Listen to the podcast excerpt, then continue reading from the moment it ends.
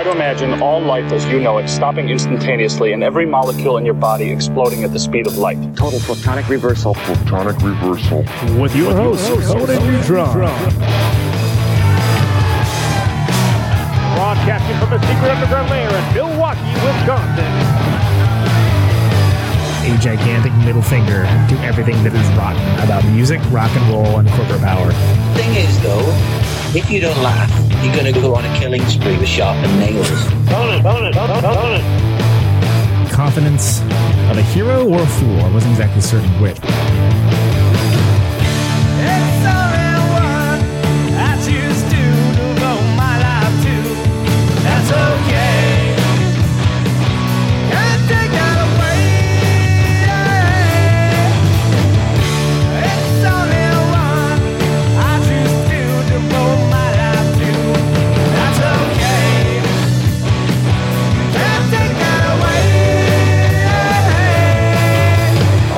I'll talk to you about Slipknot, whatever. For what, what an excellent professional segue that was. 150 people was a massive crowd, you know. You know, I kind of know the sound man for Rob Zombie. I'm presenting you the illusion of choice. See anything wrong with, you know, being into the stuff you're into? Yeah, it's, it's a very good question, and I liked it because it had a beginning, a middle, and an end. Could not be more professional. Get you pumped up. We have answers. It means something.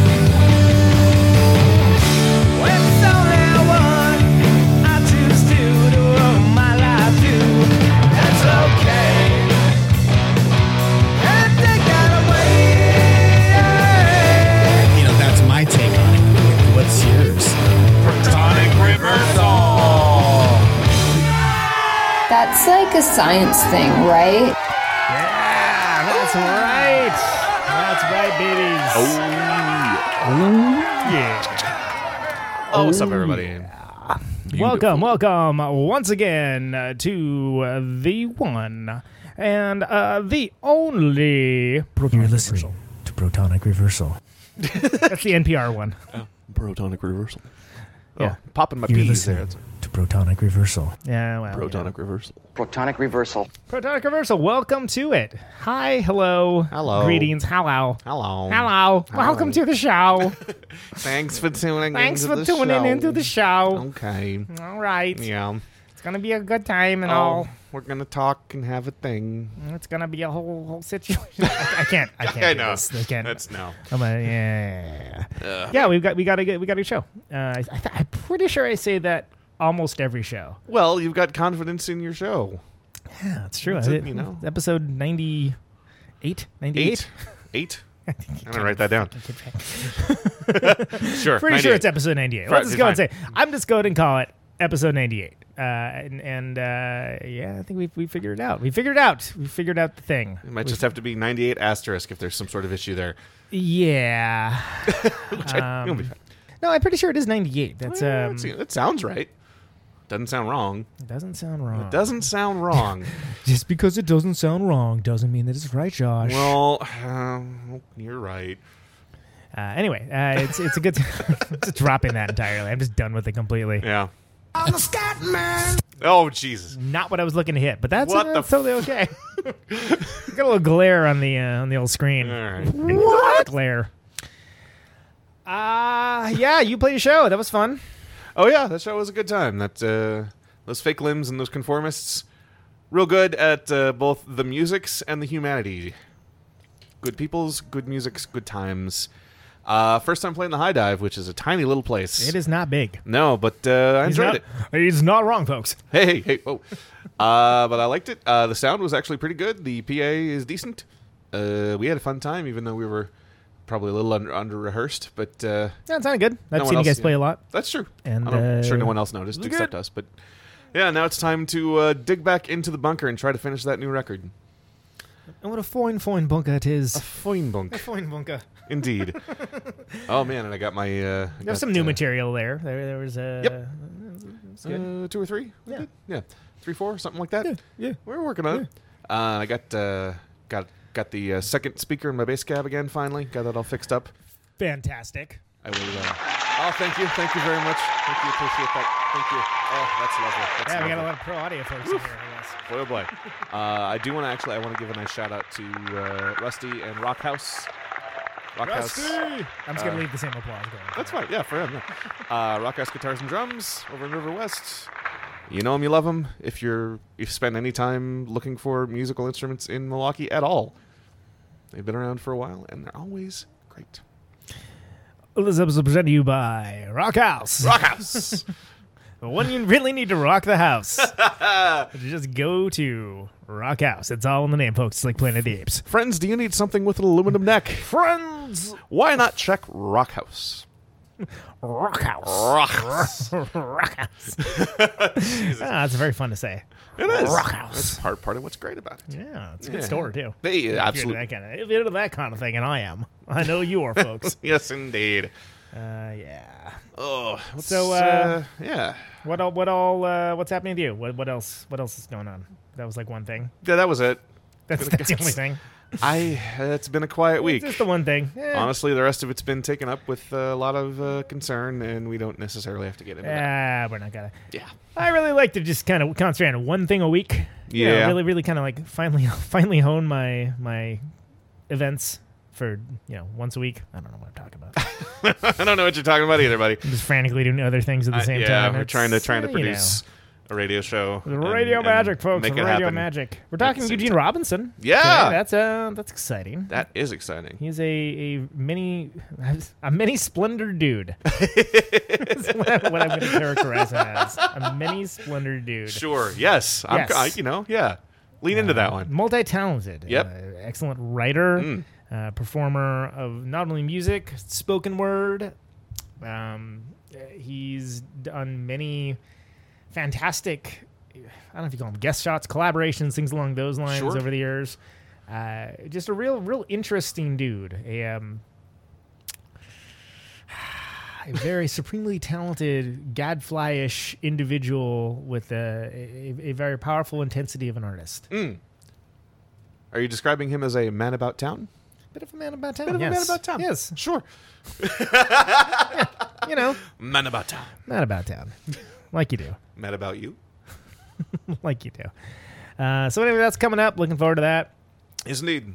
Uh, yeah, what's been going on So with what else is going week? on? I don't know. I don't know. I I, I kind of purposely Uh, didn't yeah, want to do nothing. anything this week. Yeah, well, everything's everything's dog shit. Yeah, And- but I mean, even apart from that, I had such a busy last week that this week I wanted to uh, slow down and kick it. Yeah, back it off, and you know, actually do things like uh, clean the house, Hmm. adult things, adult situations, rated R, Excellent. rated R for adult situations like bill paying, like Bill Pay the dishes. and other such classic hits as taking out the trash,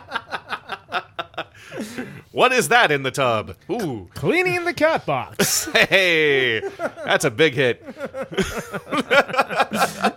oh baby, don't you know I'm gonna scoop it out? I'm getting uncomfortable with it now. Mhm. Well, uncomfortable is what this show's all about. Uh, this is a this is Oxbow, and it goes a little something oh like this.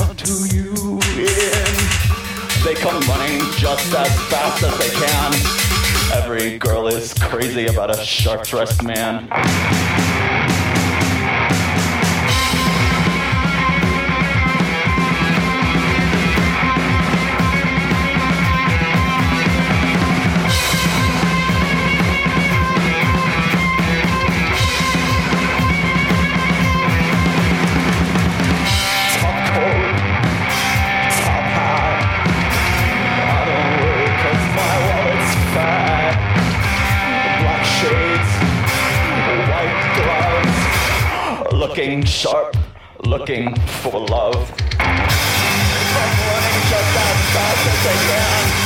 Every girl is crazy about a sharp dressed man.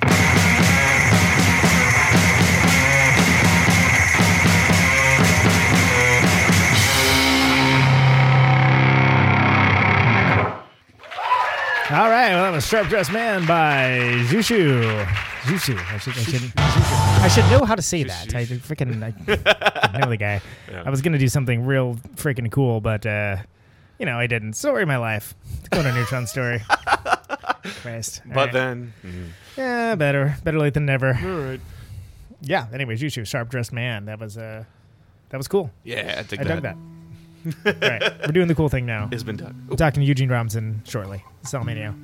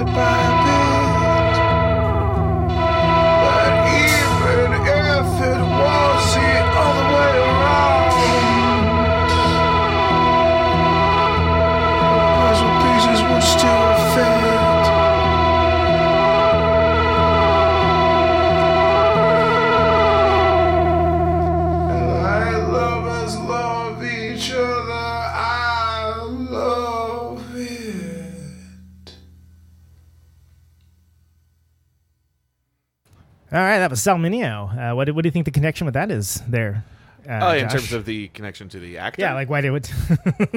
why do you think we're playing that excellent song? oh, oh, that song. Well, there's the next caller. Uh, Hey, hey, whoa. Uh, but seriously, happening? do you know, do you know the connection with that? Uh, no. Okay, so Sal Mineo I mean, I know. Yeah. Ooh, is like a superhero team up, right? Oh yes, So it's it's two it's two excellent artists. yes. One of which is our guest Eugene Robinson, Hey, and the other of which is uh, Mr. Jamie Stewart of Xiu Xiu. Look at that. Uh, who we just played uh, just a, right before that.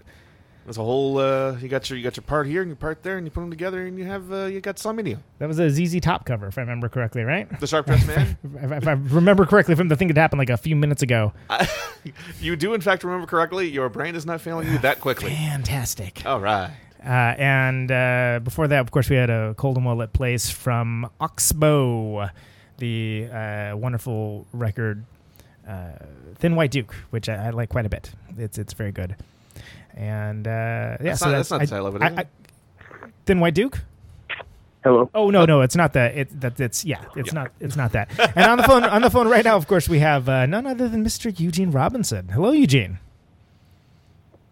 Hey, how you guys doing? Hey, good. Uh, well, it's a pleasure. Can you hear? Can, pleasure to be can- talking can to you, you. Can yeah, you hear me? I can. I can. Let me. uh You can hear everything. Okay. Okay. Yeah. I can. I can. You can. Great. Excellent. We just played a uh, a, a s- a s- a Sal Mineo song uh, because uh, Oh, nice. I, I I don't know. I'm not sure if Sharp we were or not, but Dressed Xiu Xiu just did a. I want to go ahead and say badass cover of "Sharp Dressed Man" by ZZ Top for uh, Onion AV Club. So, I'd so. I got to kind of do a thing. So that was a that was that was a Joshism. Uh, Josh Hold on, Davis, so- my hold- co-host. So Ju- Oh, so- oh, Juju did it. Juju did a, a ZZ Top cover. Is that right? of yeah, of Sharp Dressed Man, and it was it was quite excellent, if I do say so myself. Ah, because I think I think one of the songs on Sal Mineo that we had done was "Well Dressed Man." Um, That's kind of funny. Which Slightly was, different, which was but a rip from Blue, which was a rip from Blue Velvet, if you remember. I, Yeah. do. When Dennis Hopper said, I, "Yeah, I, I got your fucking well dressed man." So, So how, how did Sal, the whole Sal Mineo band kind of come together? Because that's a, a very awesome confluence of, of fantastic artists uh, that I, I didn't expect. Well, I, I, I think what happened, it, it goes back a bit, and we had played this weird show at Cubberley in Palo Alto, and it was Indestructible Beat of Palo Alto, this pretty uh, light, frothy band that was popular at the time, like, you know, Fungo Mungo and Z- Zasu Pitts, these kind of Oh, sure. y- yuppie, yeah, yuppie party bands. But one of the guys who played trumpet in the band was Jamie Stewart. And his father, I mean, he comes from a pretty significant musical family. Like his father, his uncle was in the Kingston Trio, I think, or something crazy like that. Oh, and crap. his Oh, father, John Stewart. Yeah. yeah, yeah, his father, who was was a, a musician of his own note, came up to him after the show. He's like, "Dad, what do you think?" He's like, "When are you going to get serious about music?" And so, a couple of things happened that night. His father kind of crushed him, and Oxbow played, and he decided, you know, he's kind of right. I need to do serious music. I didn't discover this until I got a call from Jamie, and K Records had paid for him to do a TV show called Chocolate Tea and Wine, where essentially he would eat chocolate, drink tea, and then drink wine with people, whoever he wanted to, and would film it. Oh, wow. And so went went up to his house, and we sat for two hours and drank tea, ate chocolate, and drank wine. And then he sent the footage off to K Records. I never, as often happens, sometimes I never saw the final product, but I'd say that was the beginning of our association, and it was always in his mind, and both of our minds to do some music together. So he had, I think I did Saturn. Nico and I did Saturn, a cut he on a, split seven inch, and then he came up with uh, Sal Mineo, which initially was like seven songs, and he goes, I don't want to do that anymore. And then he sent me like 22 songs of varying lengths, and just, it, and I, I, I viewed it, I viewed it exactly as what it was, which was a challenge, which I completely dug, and and I rose to the occasion of, and then we toured on it, so it's cool. Yeah, that's a. I mean, hey, that's it's like I said, two great tastes that taste great together. Like, what is it? So it was chocolate wine. What was the third thing? Uh, tea. Tea. Okay. Right. I guess you get a Yeah. palate cleanser Yeah. with, with the with the, with the wine. Well, also, I mean, nobody, no, and, and nobody has any idea what it's going to be like to tour with me. I mean, it's one thing to know me from an occasional backstage, hi, how you doing, and, and it's another thing entirely to spend, you know, three weeks with me on tour in another country. Um, uh, but you know, I know that I'm a even-tempered guy with a sunny disposition. So the, the, the, the tour ended up with with, it, with the exception of uh, an unfortunate event in Belgium. The tour went off quite well. So. Well, I'm glad to hear it. Yeah, that's a. It's it's always interesting with groups that kind of uh, quickly come together. The sort of natural inborn chemistry that happens from years of playing together uh, can can kind of. y- It, it's almost like a chemistry experiment where you just let's see what happens when this chemical it goes into this solution. Well, yeah, and I'd like to think that I'm astute enough to actually the ones I've turned down have been for good reason. Like I didn't really think I could contribute anything. I didn't think it would put my voice in an interesting place. I didn't think that I, it, I didn't think it made sense. I only got screwed over once, and it was with an Italian band called Dead Elephant, hmm. and they they sent me the record, which looks great. And they said, "What do you think of this mix?" And I said, "This mix is terrible. You need to redo it." And then they sent me the completed product not too long thereafter, and it was pretty clear to me that they used a mix I hated. So we had a problem with tense. Mm. I think they just thought I'd, I'd sign off on it and be okay with it, but it was a terrible mix. They just wanted a rubber stamp, basically. Yeah, and I, I, I, I see- have, you know, and we met in Milan, and they kind of bought me a bottle of nice wine. I go, this is not about apologizing, man. It's about making art that's that's worth a good goddamn, you know, which we haven't done. We have absolutely have not done that here. So thanks for nothing. Well, and I think if there's a through line through all the stuff that you've been involved with that, that I know of, it's it's definitely that you know it's uncompromising art, and it may not be for everyone, and that's fine. But it, it's very comfortable in its own skin, and it, it exists as its own entity, uh, defiantly in the face of of noble disconnection and and uh, indifference. And I think that's yeah.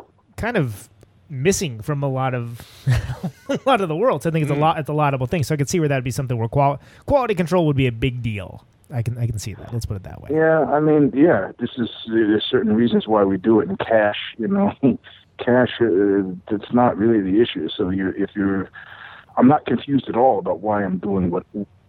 What, why I'm doing what I'm doing, but uh, you know, uh, the confusion. There's a lot to go around.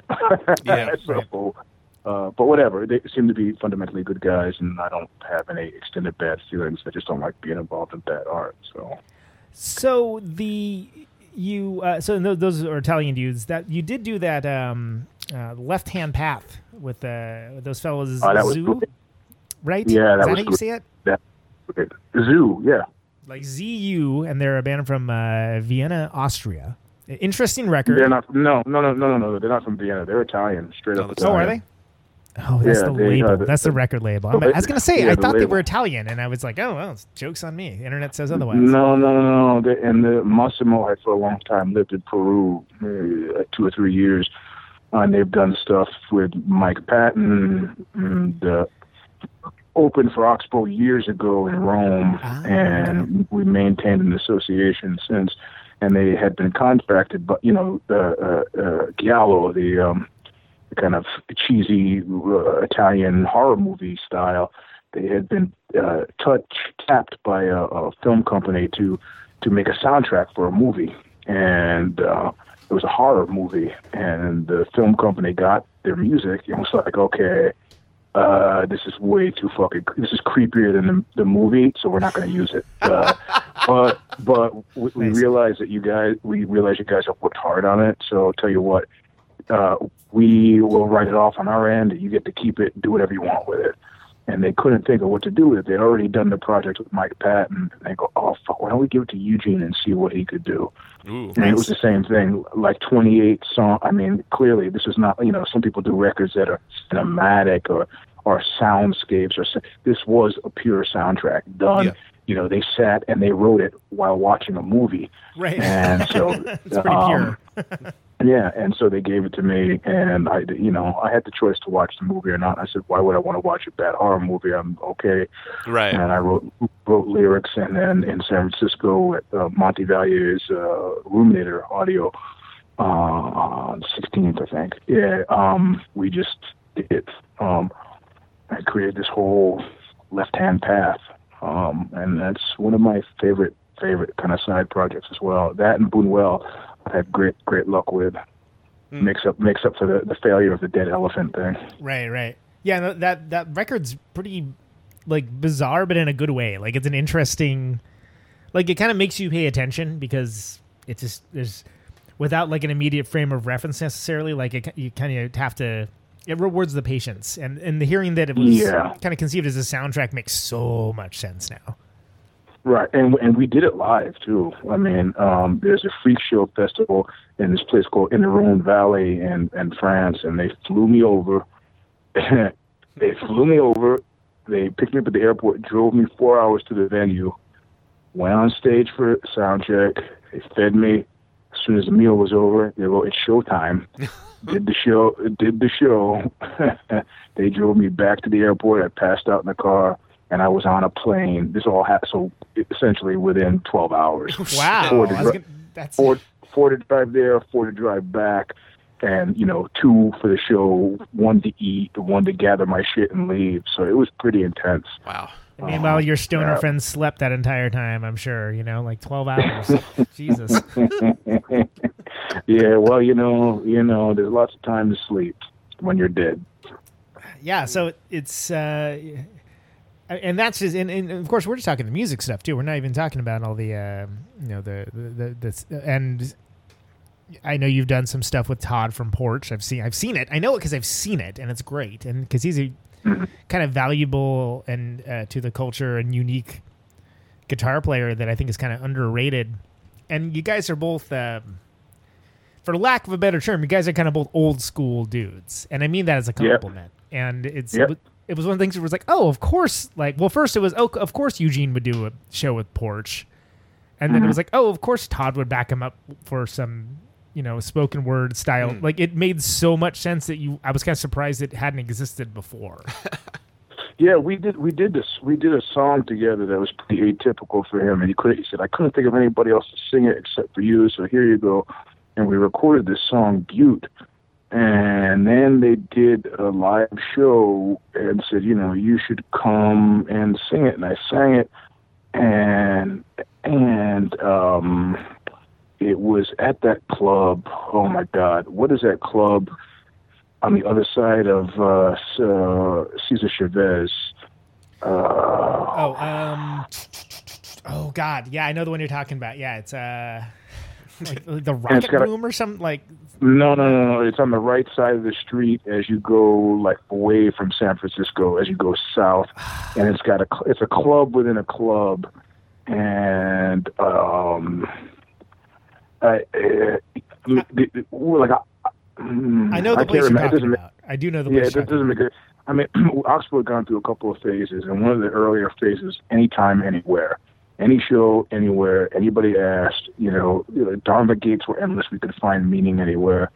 And we did that for a long time and ended up playing some very strange kind of locales and strange circumstances. I played a couple of those And with then- you. I remember. Yeah, yep. And then and then we started to go on the whole uh, no dog meat thing, which was the exact opposite. Which is we're not going to play anywhere for anybody for anything unless the circumstances are completely right. And so that that was a a, a, a fun show to play because musically, you know, it was really nice, but um, the the venue was not the right venue for it. You know, it was uh, underattended, and I it, you, you know, I, we have to. I think if you've been doing music a long time, you absolutely have to, uh, in a certain way, say, "This is going to be good." Or I'm not going to do it. you know, and, and that's it. I'm not. I'm not playing in front of four people in Krefeld, Germany anymore. You know, I'm not playing in front of three people. I'm, I'm not doing it. I'm. I'm absolutely not doing it. There's no reason to do it with social media, and if people I am sensitive to what the world is telling me. If the world is telling me, you know, we don't want to see it, then I stay home. I got better shit to do, you know.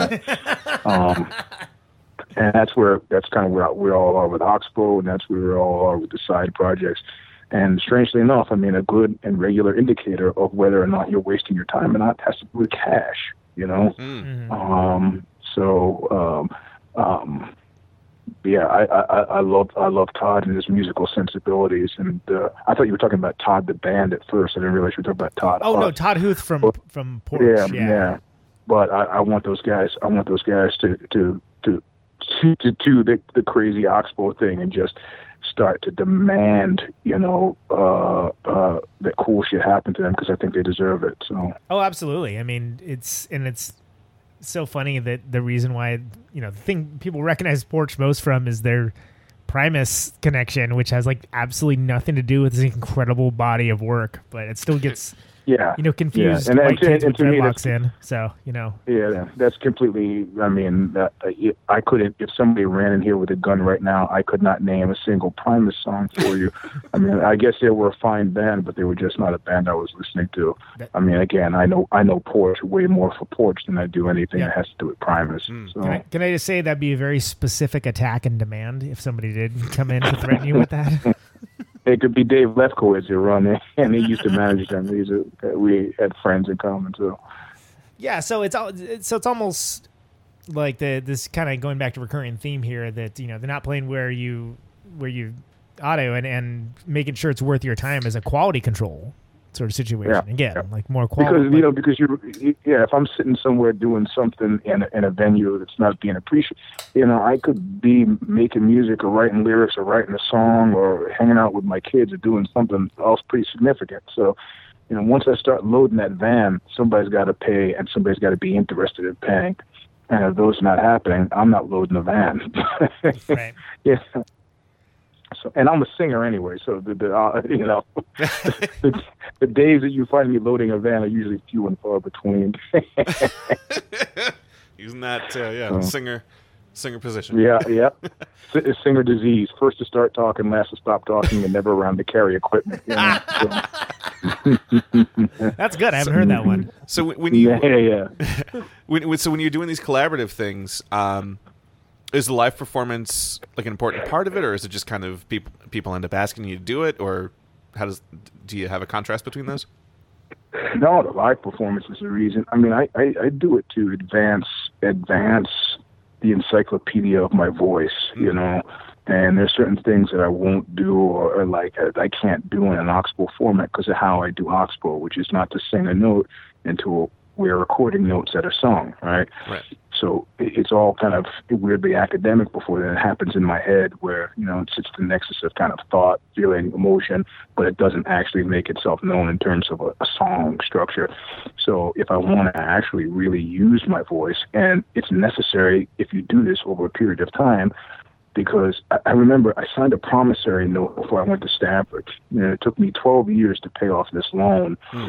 And after I paid off the loan, they gave you the promissory note. And you don't think 12 years is that long of a time, but I did not recognize my signature. After 12 years, I didn't recognize it. and it's Yeah. the same sort of thing. You're close enough to your own voice, you don't realize this, but my voice has changed. Sure. You know, it's changed. I'm 54 now, soon to be 55. My voice doesn't sound the way it does on Fuckfest. And I'm not, I'm talking about tone and t- timbre, you know? Mm-hmm. Um, so you, you, 10 years of not doing anything with my voice would have made it much harder to do a thin black duke. So I had to keep, I had to keep busy. So, and part of that business would also include, include the live format. So we, I, we toured on Sal Mineo. We toured on, I did the show, the festival with Zu, toured, uh, toured with Buñuel, and then toured twice with uh, L'En- uh, L'Enfance Rouge, and did a, I think a record with them as well called the First Will and Testament. So, so these were all you know. I mean, every two years I was on the road playing live shows, using my voice in the air as well as in the studio. Right. So it made it, it made a big all all of these things I can credit you know uh, with what I did vocally on uh, Thin Black Duke, even though my ideas uh, about what I want to do there existed in advance of doing a lot of these projects. So Well, yeah, and you still it allows you to kind of flex different muscles. Uh, necessarily when Yep. you're like at like lean, like we'll say lean times for your main thing, that you can make sure that you know you're, you're coming in hot and you're you're not having to you know necessarily like oh hold on guys I got to go Yep. practice for like three Yeah, days. You know, yep, yep, yep. And and I mean, even you know, even if it's one song like the the fight math thing that you and I did, that uh, Yep. which which was uh, pretty fun. That that was uh, you, you know that set me up perfectly to do kind of well, which was m- more kind of traditional type of thing that we were doing than any of the kind of esoteric oxbow stuff. So it was really pretty pretty perfect, and it just happened. I mean, I didn't know you were going to call me, so I did um, just kind of come so out of the blue, yeah. yeah, so it's cool. It's cool. It can, you know, these things all contribute. Um, you know, so Eugene is, of course, referring to the Conan Neutron of the Secret Friends record, The Enemy of Everyone, where he sings in the song Fight Math. Where's the, the applause button? Yeah, yeah, there we go. We There you can, we, we can get, we can get a little applause in there, sure. uh, so when you when you when you're talking about kind of growing into your voice, uh, you know, like a lot of those early Oxbow records, uh, you know, it, it was it was some chaotic uh, and kind of like I envisioned bleeding vocal cords for some of the, the recording process. Yeah, and I'm, I'm I wasn't there, but that's kind of like it had that level of just full on emotional intensity, but also just like you know kind of rah, kind of crazy, uh, insane strain on the on on the voice. Whereas it kind of seemed like you kept the same intensity as it went on, but sort of found an, a different way to present that. Do you think that's wildly off Well- base or? Uh, no, I think I think that's pretty right. But the reality of it is, I mean, I'm looking at these things as com- vocally as conversations, right? And um, in uh, genre music, I like. You know, I, I still find myself periodically returning to hardcore and so on. But I, I have no interest in making genre music because they're pretty monochromatic hmm. i- in terms of emotions. So if you, I mean, and this is, I remember thinking about Rollins and he was saying why he quit music. He goes, you know, you don't have music, music has you.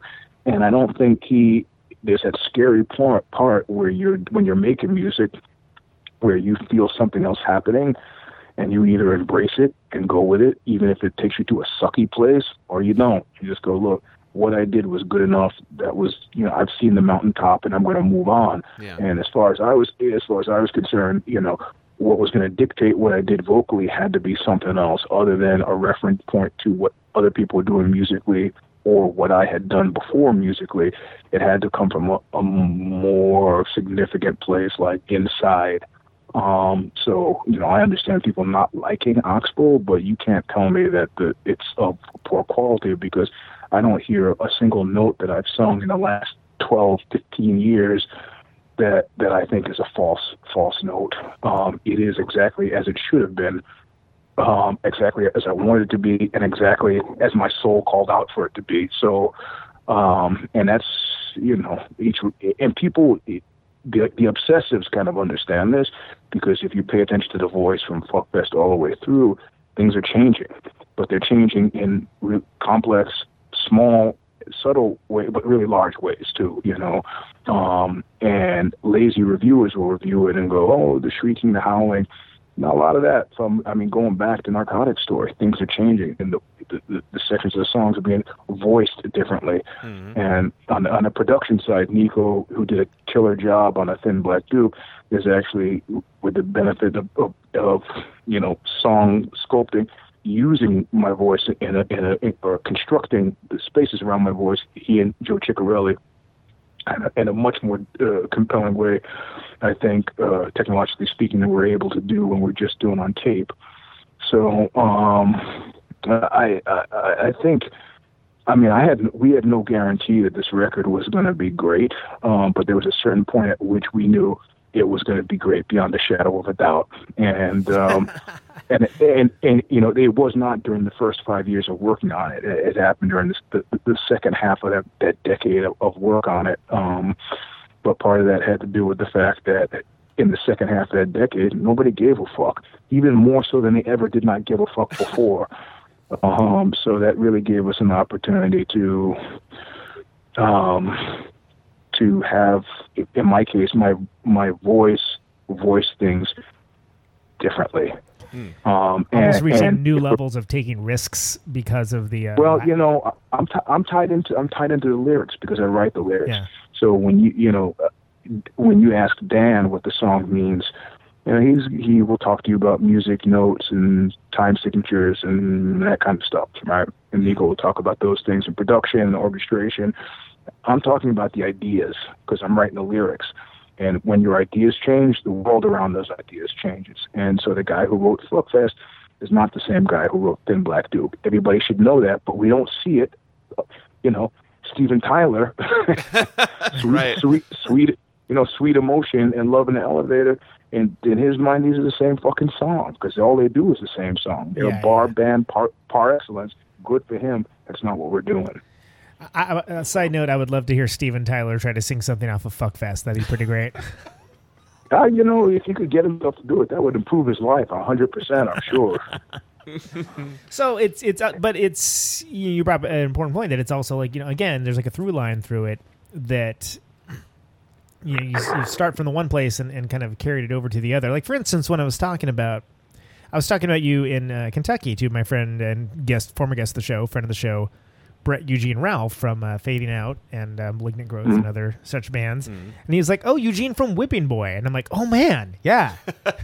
yeah, Jesus. yeah, right. I forgot I forgot all about that. He's like, "Oh, I haven't seen that guy in forever. It's like, oh, oh Christ. Well, All see, most people, most most people who who know me as Eugene from Whipping Boy have absolutely, positively not made. Just Oxbow was just they they, they don't they it, it doesn't it's like saying Mars or you know at- subatomic particles. It doesn't make any sense to them. Like we played the Dour Festival in Belgium, and we go back to the food tent after we played, and I see Vinny uh, um, and uh, and Roger from Agnostic Front, and of course, you know, I was at Agnostic Front's first practice, passed out in the room in this basement on the Lower East Side when John John Watson was a singer, you know. Um, I'm like, hey, and those guys were like, oh, hey, Eugene. Like it was perfectly normal to see me there, but because I think they they assumed that like I was as doing a roadie thing or something because in their mind Whipping Boy wasn't still registering. So what the fuck was I doing? And then they actually said, "What are you doing here?" I said, "Oh, I, I'm I'm Oxbow is playing." I'm playing you, And they- dicks. And no, I don't. I, didn't- I didn't care that they didn't know. It just amuses me that all my hardcore friends is like, that's it. They don't know. They don't know. And the few that have made the journey, I have one friend from New York hardcore. He came to see us play at some place, and he was like, "I got to apologize, man. I slept on you guys. You're a great fucking band. I don't know." And it's not like he still listens to hardcore. He just, you know, Eugene with the boy, boom, that's it. That he doesn't understand anything beyond that. Um, and there are a few there are a few guys I know from San Jose hardcore who never bothered, and one came to see uh, Oxbow play uh, a year and a half ago. He's like, I got to know when you're playing again. I'm sorry. And I've done that. I've done that to bands before, you know, where I just refuse to pay attention to them for whatever reason, and then listen to them 15 years later uh, with the benefit of shuffle, which introduces you to shit. Oh, I didn't realize I had this Yeah, on oh, my what's Yeah. this? This is Oh, great. boy, and then Yeah. boom. I mean, uh, there's one band. Who's that band? That hardcore band from uh, Connecticut. Uh, Ray Cappo used to sing for. Oh, Uh, Youth of Today. yeah, yeah, yeah. Um, and they were fucking phenomenal. and I just completely refused to acknowledge them, like through the late '80s. They didn't give a fuck. I really, really enjoyed them on record. Now, 20 years, 30 years later, so.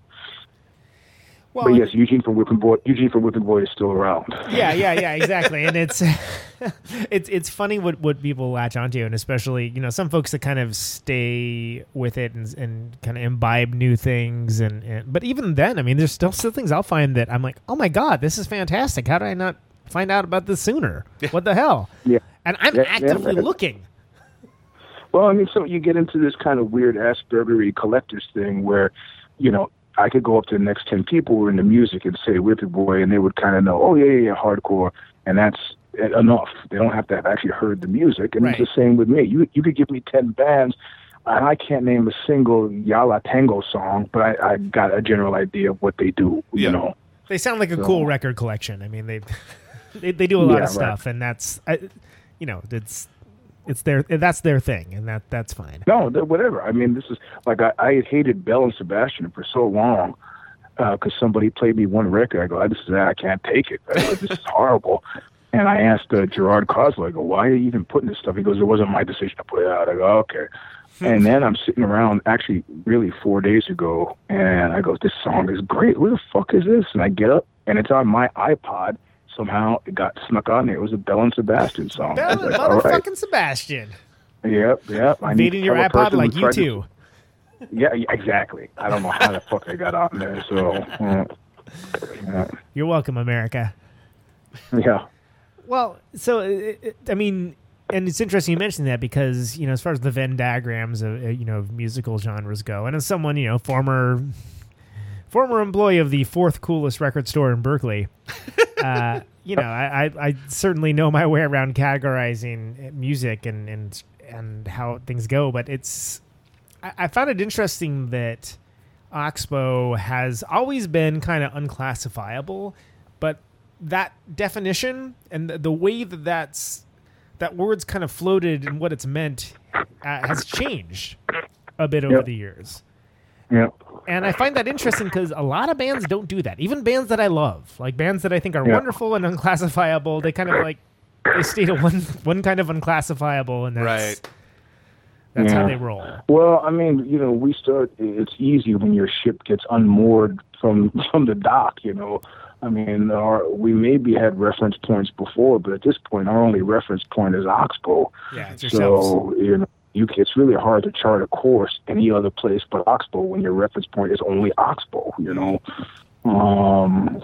So yeah, my favorite thing, like in that thin black book that they put out, the companion book to it, was the testimonials, and one of my favorite testimonials is the faint praise from uh, Duane. Um, what the what the hell's his last name? Uh, from Jesus Lizard with the Duane Denison. Denison, and he's like, and he's never been a really big Oxbow fan, but he he and he's told me why. I mean, we're friends. He's told me why, or associates. I go with associates. He's told me why, and um, and I like that he's carried that through in his take. I mean, In essence, he's saying, I don't know why people like you guys, but I guess it's good. I, I guess it's because you do interesting things, you know. And to me, I I, I kind of like it. It's like I don't recognize why this is a value, but it seems to be of some kind of value. So, okay, you know, it's not his type of music. I got it. I got it. But Yeah, I really the- liked it, and that's why. And that's why I put his testimonial uh, in there. Yeah. But yeah, you know, the, the ways in which we are unclassifiable. Um, I mean, I can tell reviewers who are not even trying, and what I like is that the ones who've continued to kind of try, you know.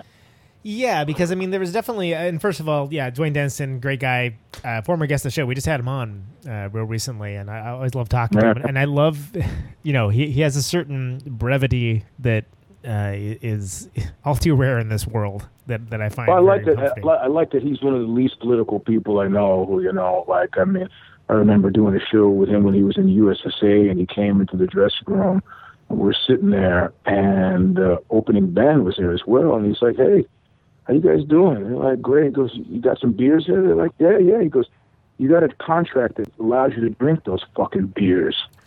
And the guys are like thinking he's joking. He's like, "What I'm saying is, in your contract, do you have a certain number of beers that you can drink stipulated? And then they realize he absolutely isn't fucking joking. He goes, because we do. And you know what happens when we get off the stage? We come back here and we discover there's no fucking beers here because the band that didn't have a good contract drank our fucking beers. and, it, and, it, and I'm just sitting there like, you know, like a kid with divorced parents, like, oh shit, it's going down.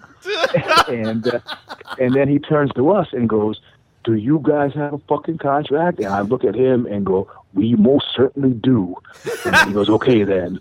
I mean, that was that was fucking great. That was like the least political thing I think I've ever fucking seen. You know, Yeah. like I don't give a shit if you care whether I'm an asshole or not. You're drinking my beer. Fuck you. So.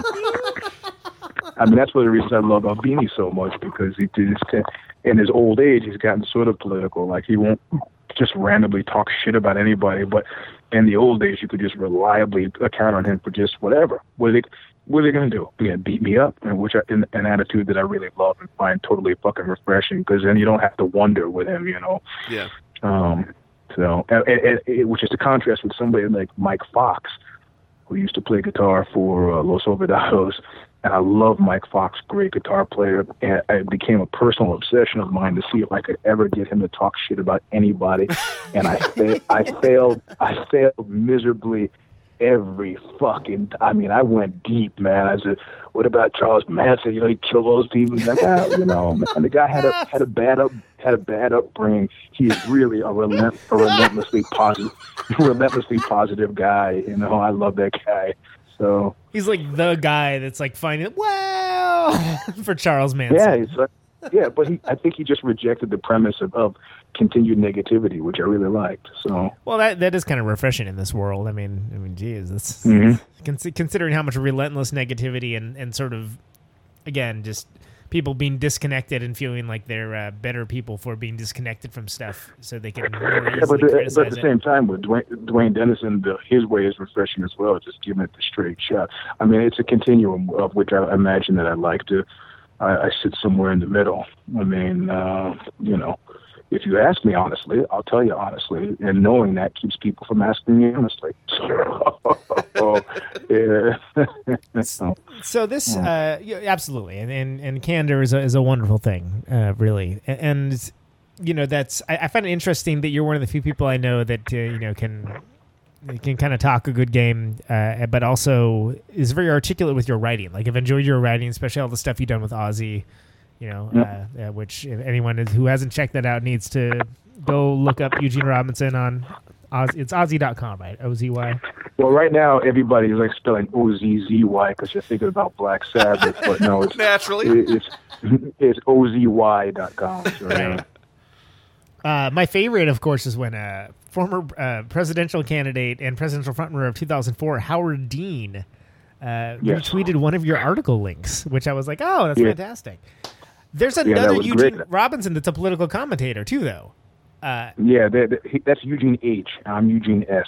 Ah, but but I thought it was awesome that, like, whether it was, you know, however he came to it, he saw the article, which I don't even remember the content of, but liked it and and retweeted it. And I thought that was that was good, yeah, good on you, that Howard was that was him and him and George Takei are my biggest, highest profile uh, fans, and uh, and then there's one. I'm not gonna put her on Front Street because it's not cool, but there was this woman who I grew up reading, uh, who I loved. She used to write for Playboy. She used to write for Rolling Stone.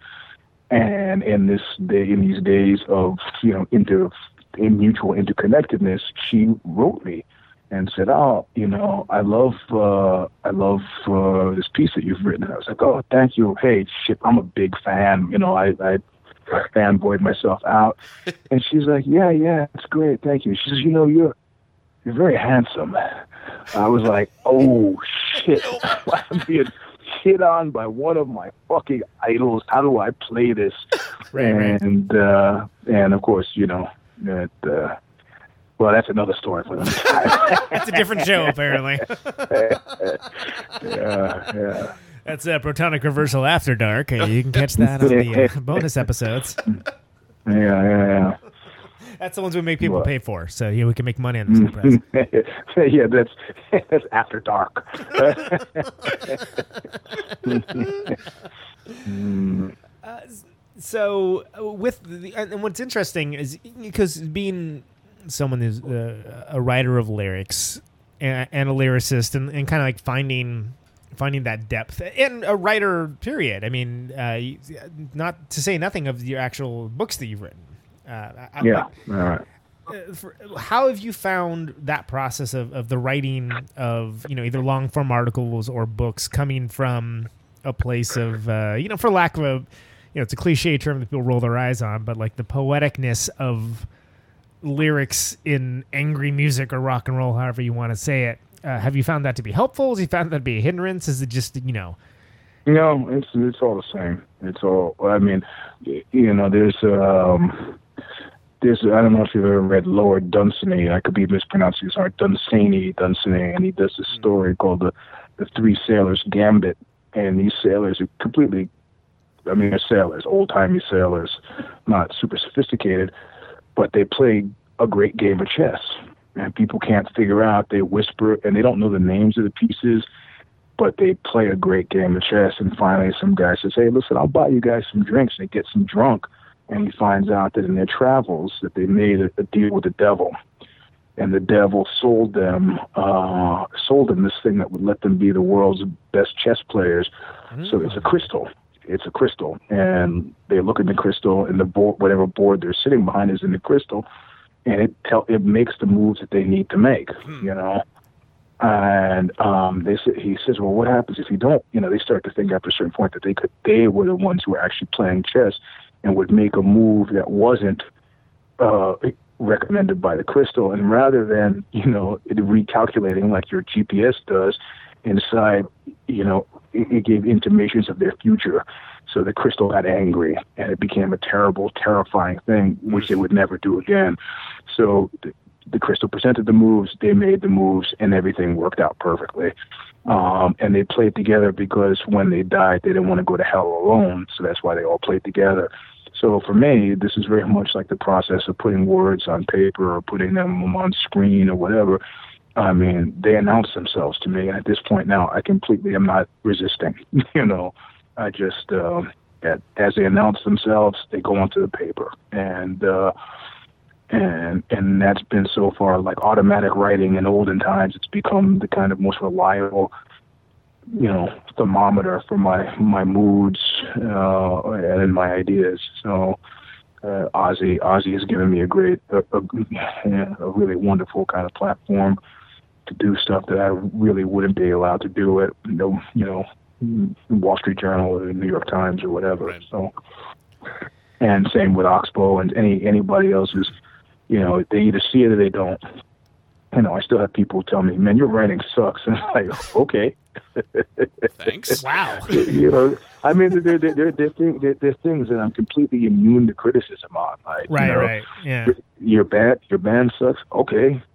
your writing sucks. Okay. I mean, the things that I have hundred percent confidence in.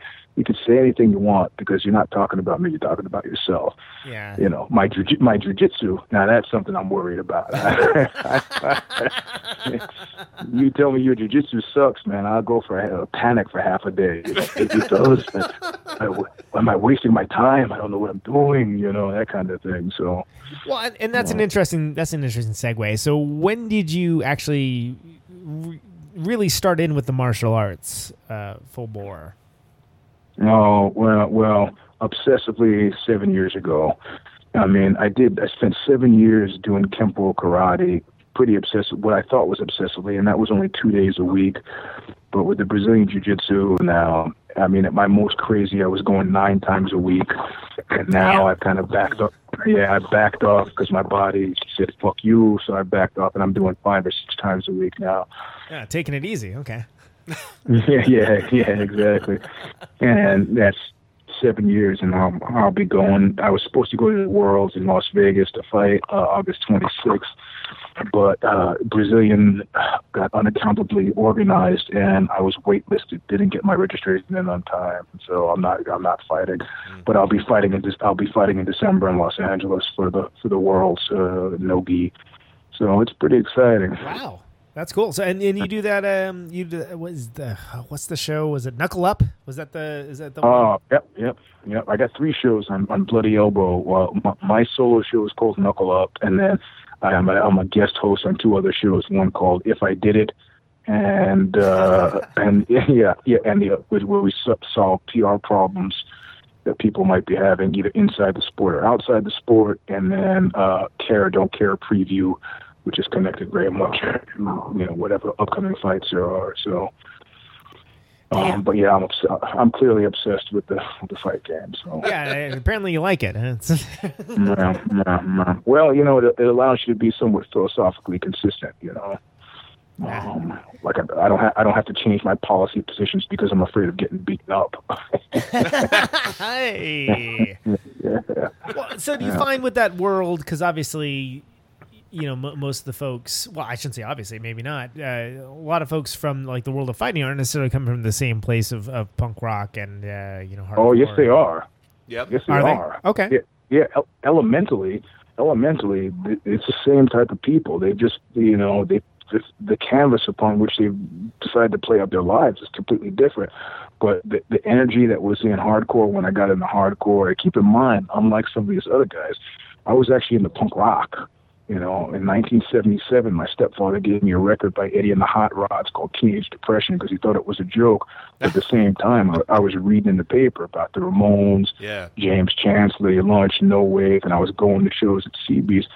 You know, I was seeing Klaus Nomi live. I mean, this is you know new wave punk rock before I got into hardcore. So I've been listening to weird music for a, a, a you know a long time, and the personalities that attracted me to each of these scenes are very much kind of like the personalities that are involved in fighting. You know, people for whom tomorrow they don't believe is really promised, desire, or something they're interested in necessarily, and are living in this really exciting perpetual uh, uh, now. Um, I mean, I, I've met some, you know, real characters in the fight world that very much akin to, you know, I remember at one point on the Lower East Side, and I, in a hardcore heyday, I'm in some party on some sto- storefront squat, and that guy Frenchie, of course, is now dead, is kicked in a, uh, you know, kicked in a, a chainsaw, and is just whirling around the room with a beer in his mouth and a chainsaw that's fired up, and just I go, hey Frenchie, put the fucking chainsaw down. I mean, how often do you have to tell somebody to put the chainsaw down? You know, uh, um, and then you know, and then, and then flash forward to me being in St. Petersburg, Russia, where I'm doing color commentary for German TV for a World Vale Tudo Championship, and you know, one of the referees is telling me about how he had his foot yanked off because he was fighting on the balcony with a friend, and they fell off the 10th store, 10th story balcony, and the only reason he lived is because as he flailed to the ground, his foot got caught in the banister of the second floor balcony. Oh, And the, the, the yanking off of his foot slowed him down sufficiently so that he wasn't killed when he struck the ground. And his friend who he was wrestling with was killed. I mean, where are you going to get that story from? You get the story from, from guys who play golf? No. You know? right. N- None of the golf courses I heard of. no, exactly. So I'm I'm finding the per- and you know there's crossover. Uh, the Ray Cappo, who we mentioned earlier, longtime jiu-jitsu guy, Billy Graziadei, from Biohazard, jiu-jitsu guy, Harley Flanagan from the Cro-Mags, jiu-jitsu guy. Um, I mean, you know, Maynard from Tool, jiu-jitsu guy. It, the list goes on and on of people. You know, Duff, Duff, whatever that cat is from Guns N' Roses, jiu-jitsu guy. Tommy Lee, jiu-jitsu guy.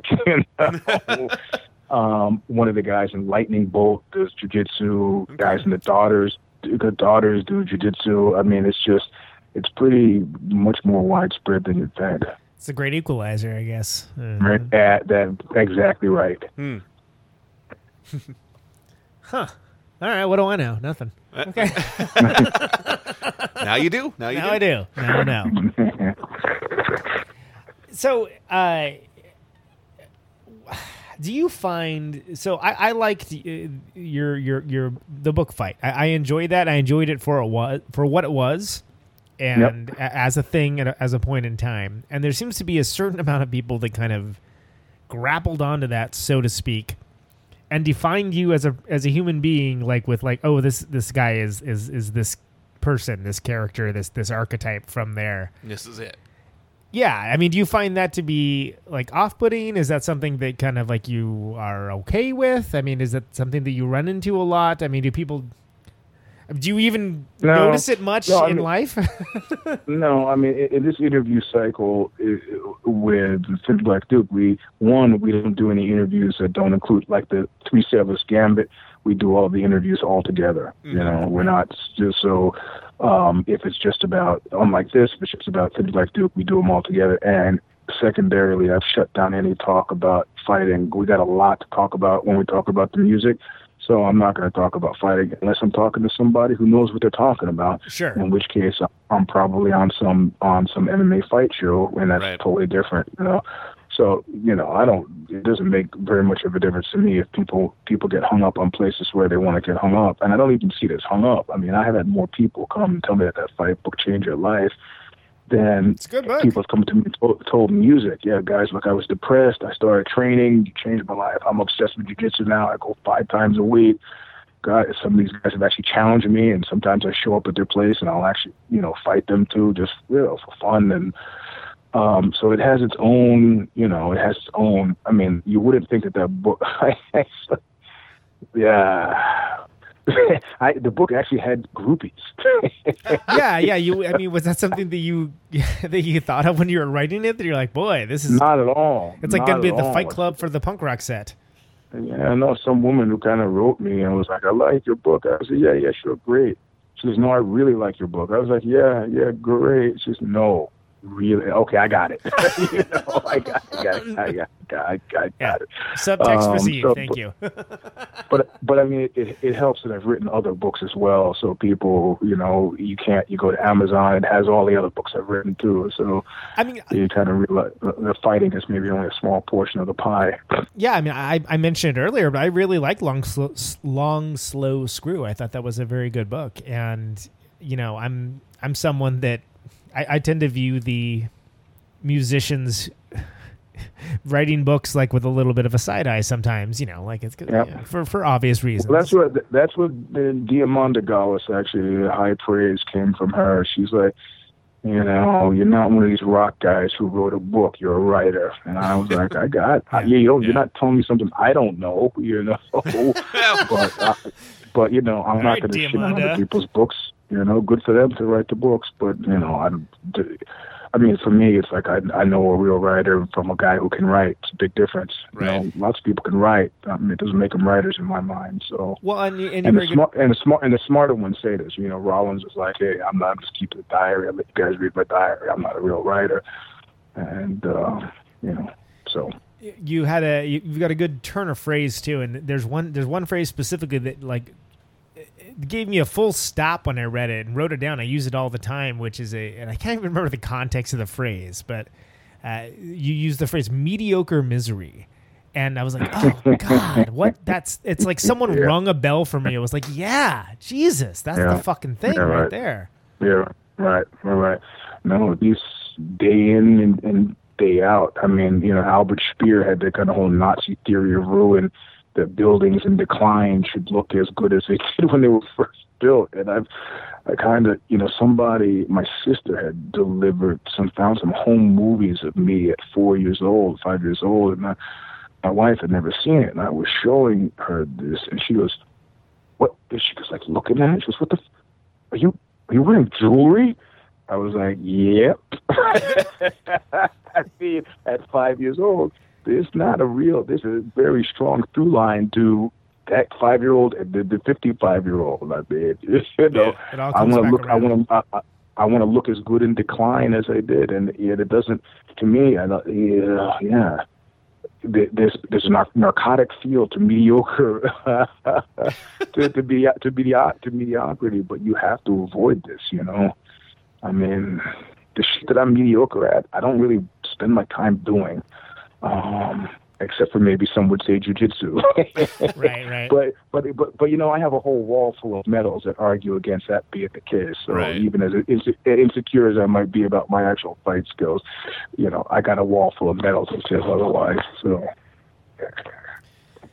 Well, yeah, and it's it's, it's weird how it all fits together, right? I mean, it's, I mean, you know, Diamanda Galas giving you some, some, some, some props that you know could have sounded well, well, yeah, yeah, yeah. But she, she, if you if you read the Thin Black Book, her quote again was another one of my favorites in the book, was which was, "Your band sucks, your voice sucks, and you have small hands." I, I love that. Diamanda. I, I love that. That was really pretty perfect. Oh, you know? So, What a cool lady. Um, so I just want to ask this, like, as a complete novice that knows very little about jujitsu, uh, when you're practicing it now, are there? Do you have goals in mind, or is it just kind of a general practice? No, you have goals in mind, of course. You know, I mean, um, it, it's really incremental. It takes 12, 13 years to get to a black belt, Okay. right? And That's 12 or 13 years of me going five days a week. And something magical happened in the last year. And it's, it'll not sound that big of a deal to you, but it really was a big deal. Whereas if at any point when I was fighting, if my coach had come up to me and said, what the fuck are you doing? there was a point where I would say, I don't know. I don't, I don't know. I'm just, I'm I'm trying not to get killed here. And then suddenly, in the, suddenly in the last year, there I realized there wasn't a single point at which anybody could stop what I was doing when I'm fighting with somebody and say, "What are you doing?" Right, Where yeah. I couldn't answer the question. Where I could very clearly answer the question about what I had just done, what I was presently doing, and what I was about to do. And it was like if you had told me that that moment was going to come, I would have said, "Ah, you're, you're, it's crazy. It's, I, I do that now." No, no, no, no. Totally different Yeah. when I first started, people would tell me to relax. I didn't know what that meant. And then one day, after a year of like fighting pros for the for the fight books, I realized, man, these guys are just gonna kill me. It sucks, and there's nothing I can do about it because I set out to write this book. It's a drag, and I just oh well. And I really, for the first time ever, relaxed. And suddenly, jujitsu was fun, you know. Sure. So hmm. the, the the stuff that I have to discover in the, in the remaining portion of my journey, which I'm hoping will be the rest of my life, is stuff that I can't even imagine. Like it's just one day when it happened where I realized situationally where I was. And I mean, the person, like you say, you're a novice, but the average person, um, the- the- they don't have a real sense that, like people who do this obsessively, they think, oh, the guy's got two hands, two arms, I could probably take him. I need to. I, you, you a- absolutely, positively cannot. Right. There- There is no chance. And I was joking about being able to beat my coach, and he was like, "You need to know that's never gonna fucking happen." I mean, you you ha- I've been doing this since I was 17. He goes, you know, I'm 40 now. Yeah. You know, you it's it's literally impossible for you to catch up to me. Right. I mean, you'll get close. You'll get close. You might get close. So for the average person, they they have no chance. No chance. There's a lot of stuff. Two arms, two legs. There's tons of stuff that goes on. You Sure. know, uh, moving your body through space. So um, yeah, I'm. You know, whether it's a Japanese tea ceremony or a flower arranging or samurai, this is uh, the magic of subtlety. You know, it, it takes a long time to uh, a lot of complexity to get this stuff that's that simple. Yeah, and it's well, yeah, the magic of subtlety. Sure, I mean that that holds true for for a lot of things. I mean, they, think they can correlate over to music as well, to a certain Yep, degree. yep. You know, yeah, yeah, exactly, exactly. Somebody was telling me about the, some Cat Power record. You know, like man, it takes a lot of money to make a record that sounds that simple. And, yeah, yeah, yeah.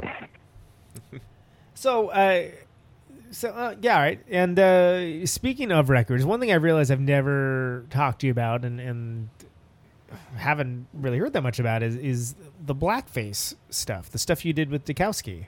Uh, that was that that was, uh, and that may be intentional. I don't know. Uh, t- let me know if that's the case. But uh, that that was a like the the biggest news story in the world for like in my in my world anyway for for like a couple weeks and what what what happened Uh, Chuck Chuck lost his mind, but part of that is me thinking that he had his mind to lose.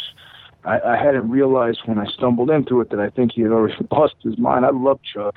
I loved it for quite a long time, and but anybody who watched what happened subsequent to that, with all the Black Flag shit, with them suing, hmm. ha- has a, a vague kind of iceberg tip of the iceberg sense of the fact that this was just you, you can't explain this stuff away, you know. And Chuck and I have known each other for a long time. You know, they put out Serenade in Red in the U.S. and Yeah. and he I did a spoken word thing and he backed me up and it worked real well. And we were, uh, you know, we were driving Tom Dobrov and I were driving down to uh, down to Venice and picking him up and rehearsing and you know, he was in off for two minutes too, and then that didn't really last. I just, it's a muscle, man. You gotta, you gotta exercise, and if you don't exercise it, and you just you can't do it anymore. And I'm not talking about playing. I'm not talking about, I'm not talking about anything else other than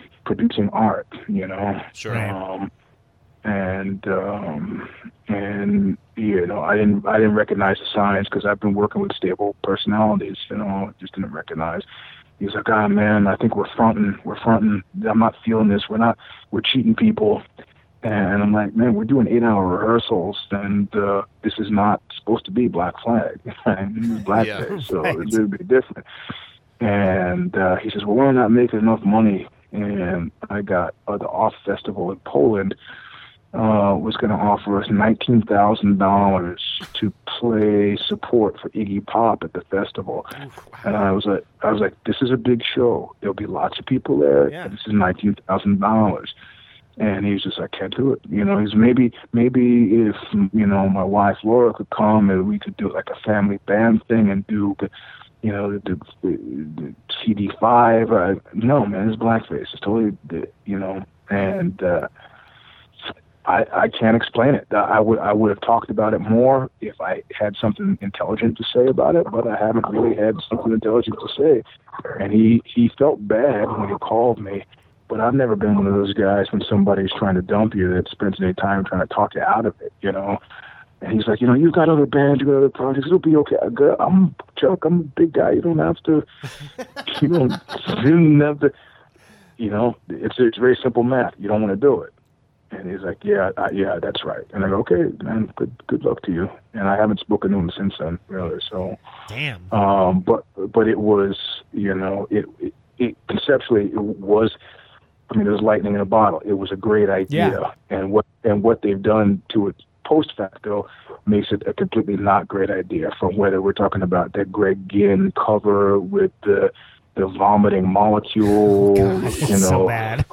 horrible record or the the aborted live shows or just the I just man it was it would have been great it would have really been great so it was too bad Yeah, I mean that side of it's like it's it's impossible to satirize because it, it like is satire of itself somehow, and it's it's it's so it's such a well I bummer. mean come it's such a drag. part of it was part of it was like you know people who love hardcore and were there the first time around and could do it you know nth generation without aping the original Right. thing like the guys who weren't there.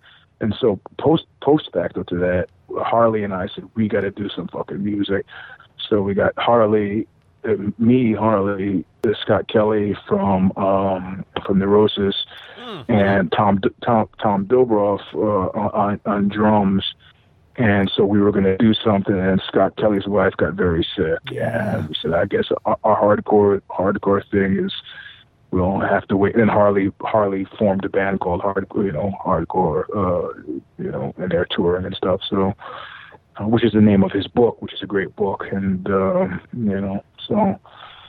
But you know, I still, I'm still in, in love with hardcore, but a very specific subset of it. I, yeah, yeah, I'm not listening to the stuff that was made probably you know, I'm not listening to DRI. Some people call it hard hardcore. I love those guys. I know them, you know, but I just don't consider them to be. I don't consider them to be hardcore. Well, one of the things that excited me so much with the blackface stuff was just I was like, oh yeah, hell yeah, you know, Dukowski and, and Yeah. Eugene.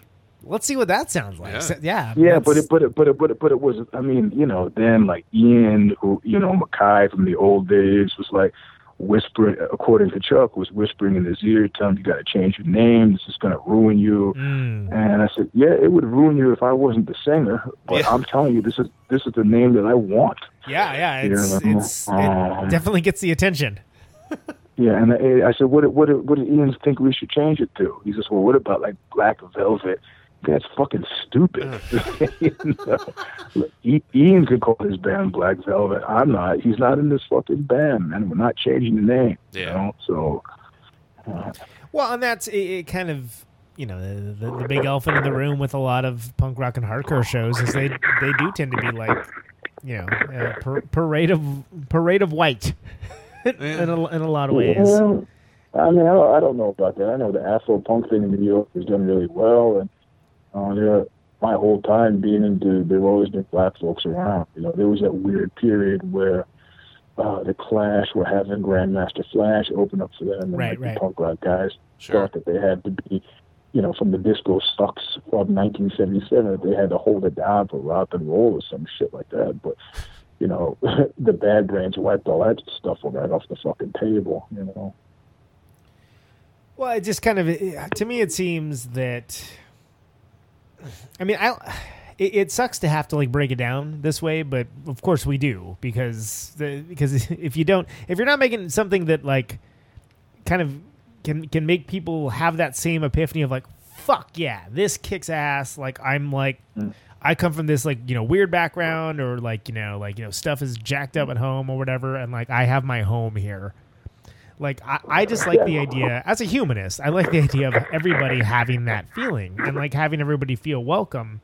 But of course, by the same token, you know, there's this natural punk rock aspect to you know stick a thumb in the eye of of you know damn near everyone, and I think some of that you know can come off of like like really mean spirited, and it's interesting to me. I like talking to anyone.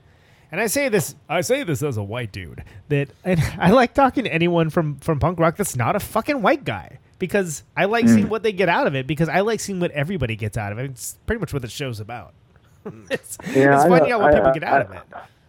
I find any dis- any discussion I have about race in America just makes me sleepy.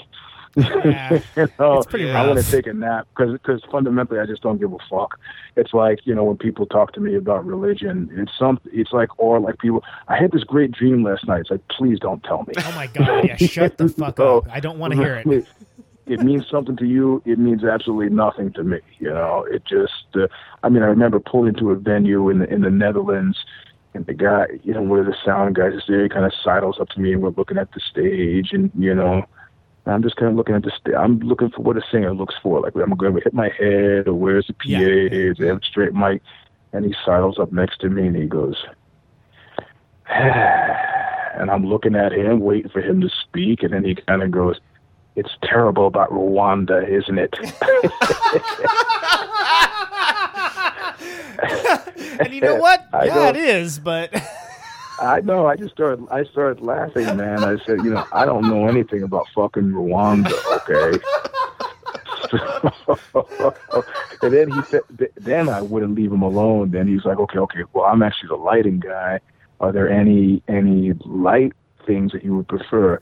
And I said, do you have a Jew filter? I think I saw Jew filter at, at Gilman once actually. Yeah. So do you have any? I mean, do you have? Uh, because the black guy filters don't typically work. I mean, but the Jew filters work really well. And, and then he just kind of fucked off and left me alone. Oh, uh, that's wonderful. I mean, I understand. I understand that there was an opportunity for him to have some kind of cross cultural experience, but Sure. you know, I, you know, it's like after a show we played in Berlin, some guy comes up to me and says, "Yeah, Eugene, let's go to the bathroom." And I figured he wanted to put some drugs or something. And I go, "Yeah, okay, what do you got? What's going on?" He's, he's like, uh, "I think we go to the bathroom and you can suck my dick." I was like, hey man, first of all, look, I just played a two-hour show, so you're, you're, you know, you're this is over the fucking line right now, right here, you know. But I got an idea. Why, why don't you have your girlfriend, who's standing right there behind you and didn't hear any of what you just said to me, have her suck my dick, and if I got enough energy left afterward, you and I could talk. And he got his. And he got his feelings hurt and fucked off, and it was like, "Come on, man! Yeah, I'm crazy enough as it is without you bringing your crazy to me." So it's, right. you know, I, I I have thoughts about Charlottesville, and I have ideas about you know Trump and the flow. But I, I think America, America in my mind is is like uh, an annoying teenager in a lot of respects, where they could clearly spend the next two minutes or twenty hours or twenty years talking about the shit that they're obsessed with, and their obsessions are their own obsessions, like their dreams. I don't racism in America. Come here, fucking break. That's not the real deal in America. It, that's not. It's it's money, baby. It's fucking money, straight up. Always, always has been, always will be. You know, and and it, it, race is a convenient MacGuffin, but you know, my kids were very popular, right? When they were in elementary school and pre-K and kindergarten and straight on through, because the parents could say, "Oh my God, we could have this cross-cultural experience." it's like, nah, you're not having a cross-cultural experience because I'm a fucking middle-class father and I got middle-class fucking kids, and we're, you know, there's no there's no light between us here. And the reality of it is, none of us, none of us want a cross a, a, a cross class experience. That's why we focus on the cross cultural experience because you know you you you think Dr. Dre has his kids in the same schools that he went to? Fuck no, he doesn't. Fuck no, he doesn't. He's got some. He's got some money now. Like uh, you know, he's got some money now, and wants his kids to have the full benefit of that kind of money. Like once some professional football player, his kid was getting all street and um, you know, about talking about the street on his Instagram page, and his father kind of got in and said, "It's going to be kind of hard with that one million dollar trust fund you got, don't you think?" you know, this is this is the reality. You know, Trump is not fucking race. Has got fucking fuck all to do with it. The fact that you've got no money in the it's classed up and up, top to bottom, Haves and, And have-nots, you know, and everyone in Yep, between. you got it. You got it. So this little moment that they've had of, oh, we showed the pointy heads, we showed the smart ones. You know, that'll eventually, that'll eventually sour to realize, you know, the guy with the gold toilets is kind of fucking us too. You know. Yeah. Um, so. Ugh, that gold. Well, it's almost like uh, you, you know they used to call the uh, uh, the the euphemism for nuclear explosion was an unrequested fission surplus. You Yep. could, you Yes, could have an yes, yes, yes, unrequested yes. crazy surplus as well. Yeah. Right. right. And that's about where we're at. Okay. There- There's a surplus of crazy. I'm saying. Well, so and and by the way, the the Dr. Dre Jimmy Iovine thing, uh, highly recommended. Yeah. By the way, I, I just just watched that recently, kind of on a lark, and um, Oh yeah. yeah, super good. I I, I really Yep. enjoyed that. Hmm. But Yeah. it, it it definitely. I like seeing. It, it, I think Dre kind of echoes a lot of what what you're saying, Eugene, with with just the the idea of that like he knows where he came from and he's comfortable where he's at, and Yep. I find that a lot of people that have, have I don't know, kind of live the life, kind of have that sort of like interesting long view, and there's something to learn from that, which is you know that most people are getting won over, honestly. Yep. Yep. And I mean, he's so rich now, he can afford to have you know other people beat his wives for him. You know? oh, Too real. oh, Hashtag too real. sorry. yeah, fuck that guy. Seriously. I, um, um, Excellent point. No, I thought that Excellent w- I, th- I thought that was a major failing of the. Uh, you know, I'm I'm the father of three daughters, man. I mean, Yeah, that was a major fa- major failing of the fucking movie. You know. Yeah. Um, It so- does kind of glance right past that. It's like, oh, what, what? Th- Was there's a, there was a thing like, no, you're not going to mention that, huh? Uh, okay. Yeah, yeah, yeah, yeah. So, but whatever. So yeah, it's got to be the you know got to have the rose-colored glasses on so we can sell it to Hollywood. Yeah. Yeah, Well, yeah, yeah. that's not like that doesn't happen all the time, Yeah. but so when it comes time to like when you are like digging deep for for art and like finding finding your inspiration. And we've talked a little bit about sort of like the allegorical nature of these things being stories whether they uh, you know manifest as like lyrics or or actual stories like books and things along those lines. Like what kind of inspiration do you draw from? Pulling from inspiration from different places and things along those lines. Like Yeah. what, where do you find that you uh, that you get the most the most juice from? Do you, do you where do you find the stories to tell? I guess is Well, I mean, well, these, I mean, these are these are macro stories, right? Like, so for a long slow screw, I had all this shit in my head from my New York stories, from when I used to work out in this mafia gym, you know, and uh, and uh, you know, clearly I couldn't tell those stories in a journalistic format, um, so I figured I, you know, I, I got to get them out of my head, and so it, it announced itself. A Long Slow Screw seemed to be a way to do that. The the uh, inimitable sounds of love, you know, threesome and four acts. That was uh, John Cage at this fellowship in Marseille, which then I got. You could do anything, and he wrote he wrote a piece of music, but I'm not. I can't write music, so. They said you could write poems. Like I don't want to do that. I said, oh, I'm going to do something that nobody will, that nobody else will ever pay me for.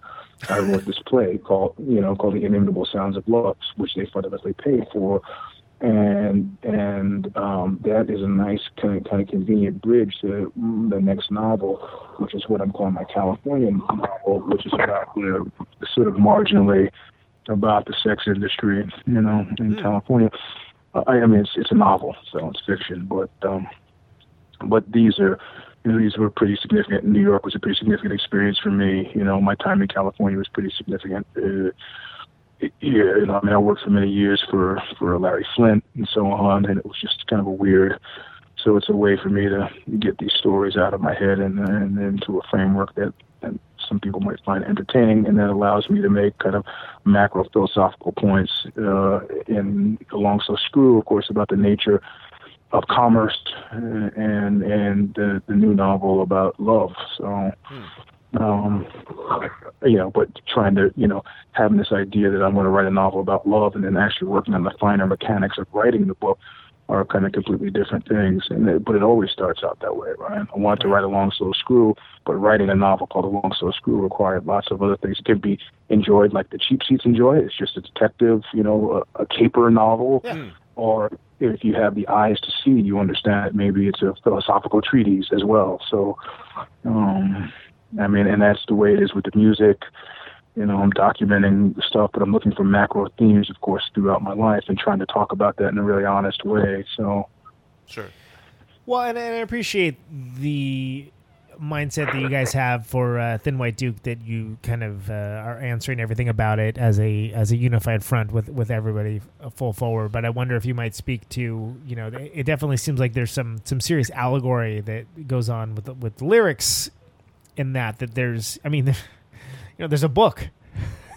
they can Yeah. a limited edition book that comes with it, so it's definitely well, I just. I, I just, I got kind of tired of journalists not getting it, and I didn't. I knew we wouldn't have enough time to to catch them up in a way that made sense. So I just figured the book made sense. And you know, I don't know how many journalists have it, but enough people have it so that you know they can call bullshit on a journalist who's completely off base. So, uh, hey, you know what, you guys? I actually got to go to dinner with my mom in like two minutes. Hey, you know what, Eugene? It's been wonderful talking to you. Uh, thanks so much. We finally made it happen, man. Yeah, it's it's great. To, it's been great having you on the show. I could talk to you well, for two you, more you, hours. you, you know, you know me. I could have actually gone on for three hours, but m- everybody's texting me and they're tweeting me and they're you know going nuts. So I should probably I, I should probably get to business here. Uh, no problem, man. Hey, it's it's been great talking to you. Uh, thanks so much. And uh, you know, hey, I gotta say, man, Thin White Duke's one of my favorite records of the year, and that goes a lo- lo- long way. Thin Black Duke, sorry. Ah, that, that's that's really nice. Well, and I hope you enjoy the Midwest, man. Uh, it's uh, you gave up on the Bay Area, but I did, but uh, you know, this that's a whole different conversation. That's a different show. We'll. Uh, We're doing our best to make you feel at home. okay. I'm sorry, man. I got to run. You can see that I'm moving through space here. You can see hear the noise. So, All right, man. Eugene. Uh, all right, you guys. Take care. All right. Thanks. Bye bye. Thank you. Bye. There he goes, Mr. Eugene Robinson. Let's. Um, I know I, I, I fucked that up like three times. Yeah. Sorry. Well, what are you gonna do? well, you've you know you've had the thin white duke in your head for a lot of I years. I have. I have. Here's some blackface.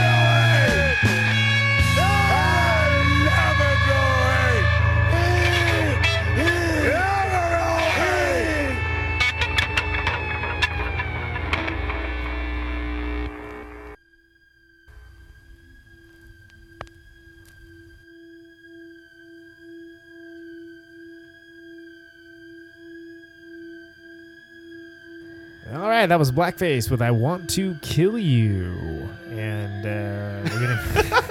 That Yeah. sounds so weird when you do it like that. Hey, Oh, those hey, everybody. I want to kill you.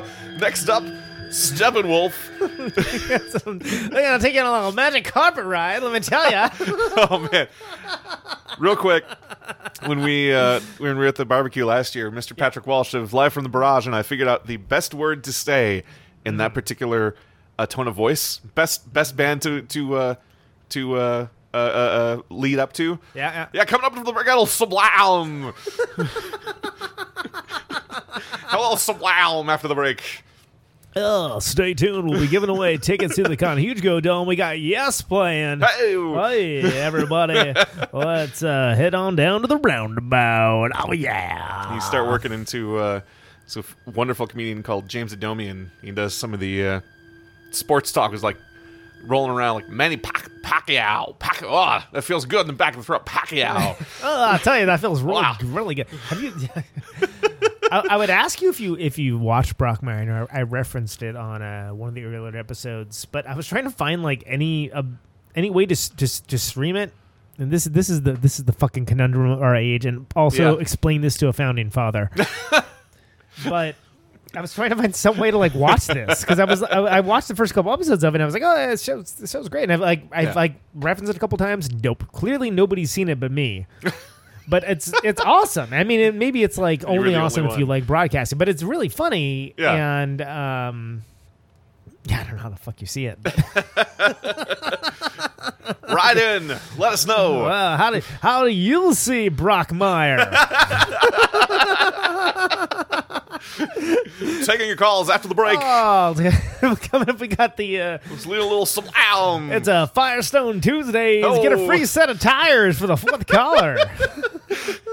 Gotta watch out. We're gonna be infringing on uh, Apple Juice and Dick in the morning here. Oh no, come Take it easy. come on, different different show, different times. What Uh, other show? There's no other show. I know what you're talking about.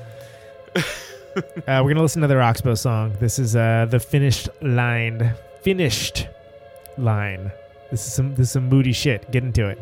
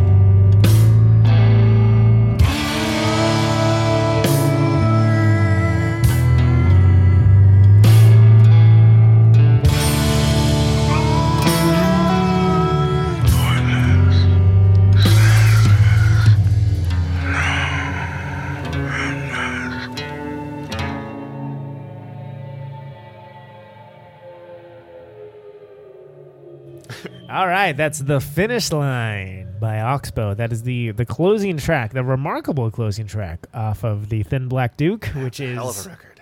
Hell of a record. Only eight songs, and it was like as many songs as many years, maybe more, but uh, worth it.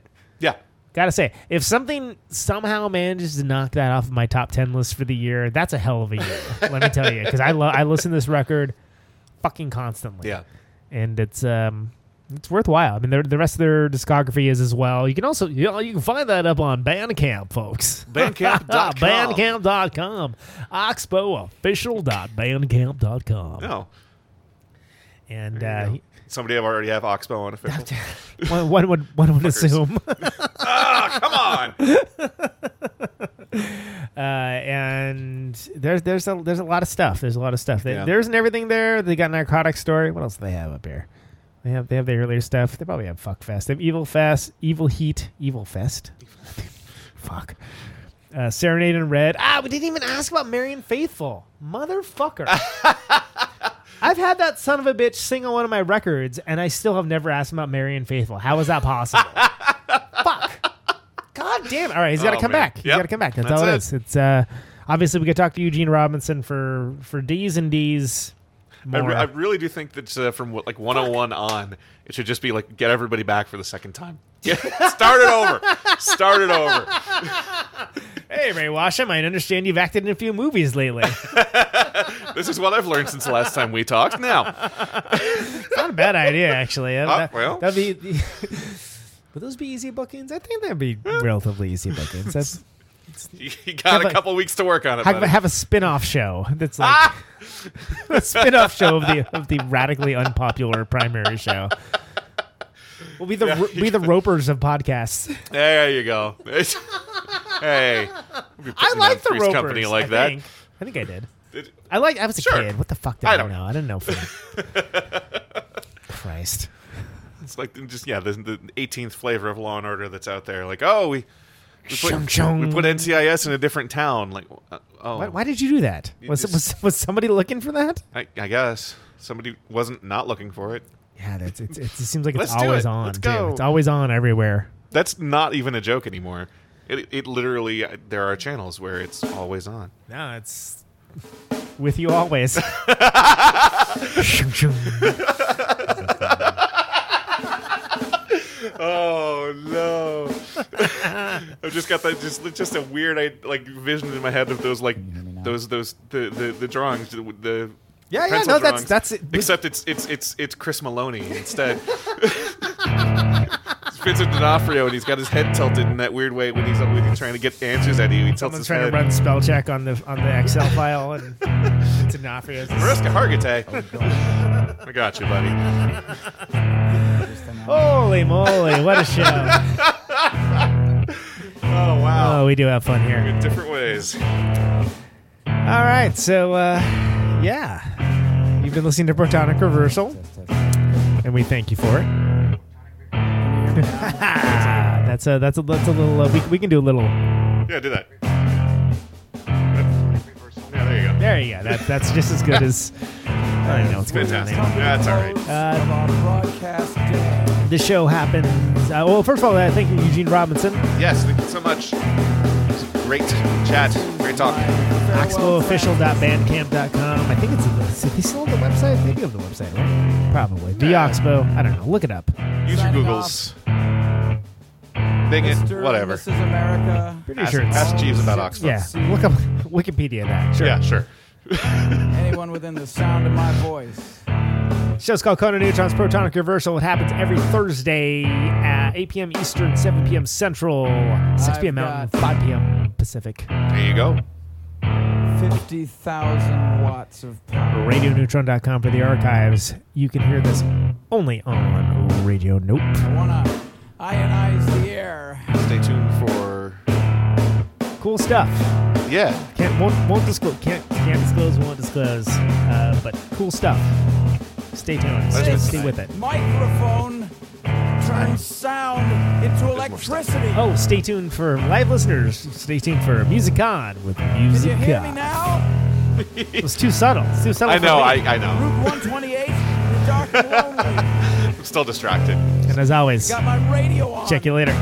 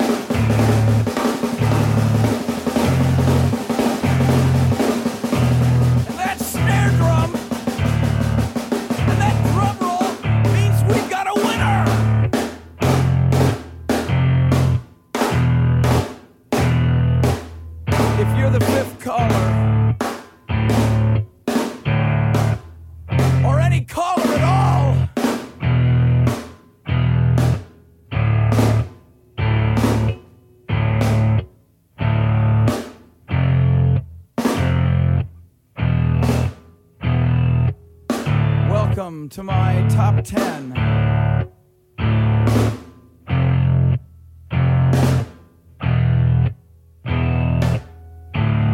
I'd like to thank our sponsor.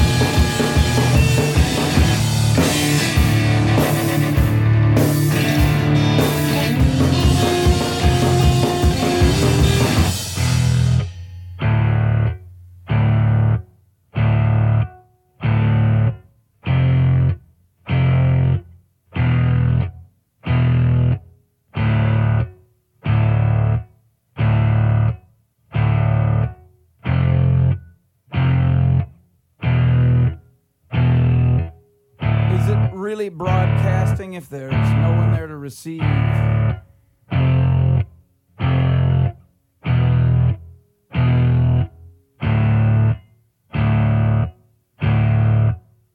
the end of radio. As we come to the close of our broadcast day.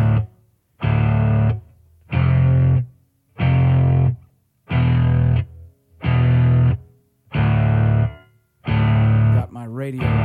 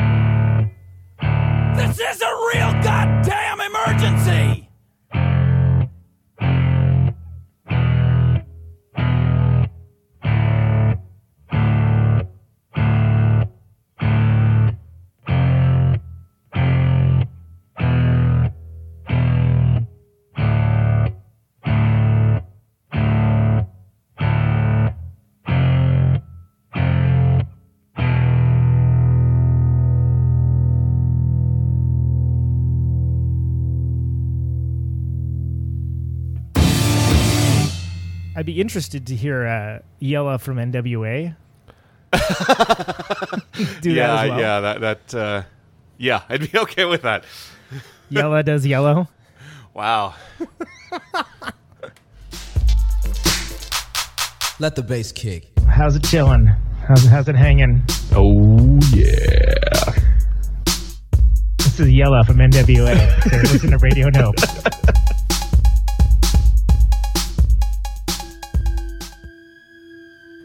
All right, that was Blackface with "I Want to Kill You," and uh, we're gonna. That Yeah. sounds so weird when you do it like that. Hey, Oh, hey, everybody. I want to kill you. Next up, Steppenwolf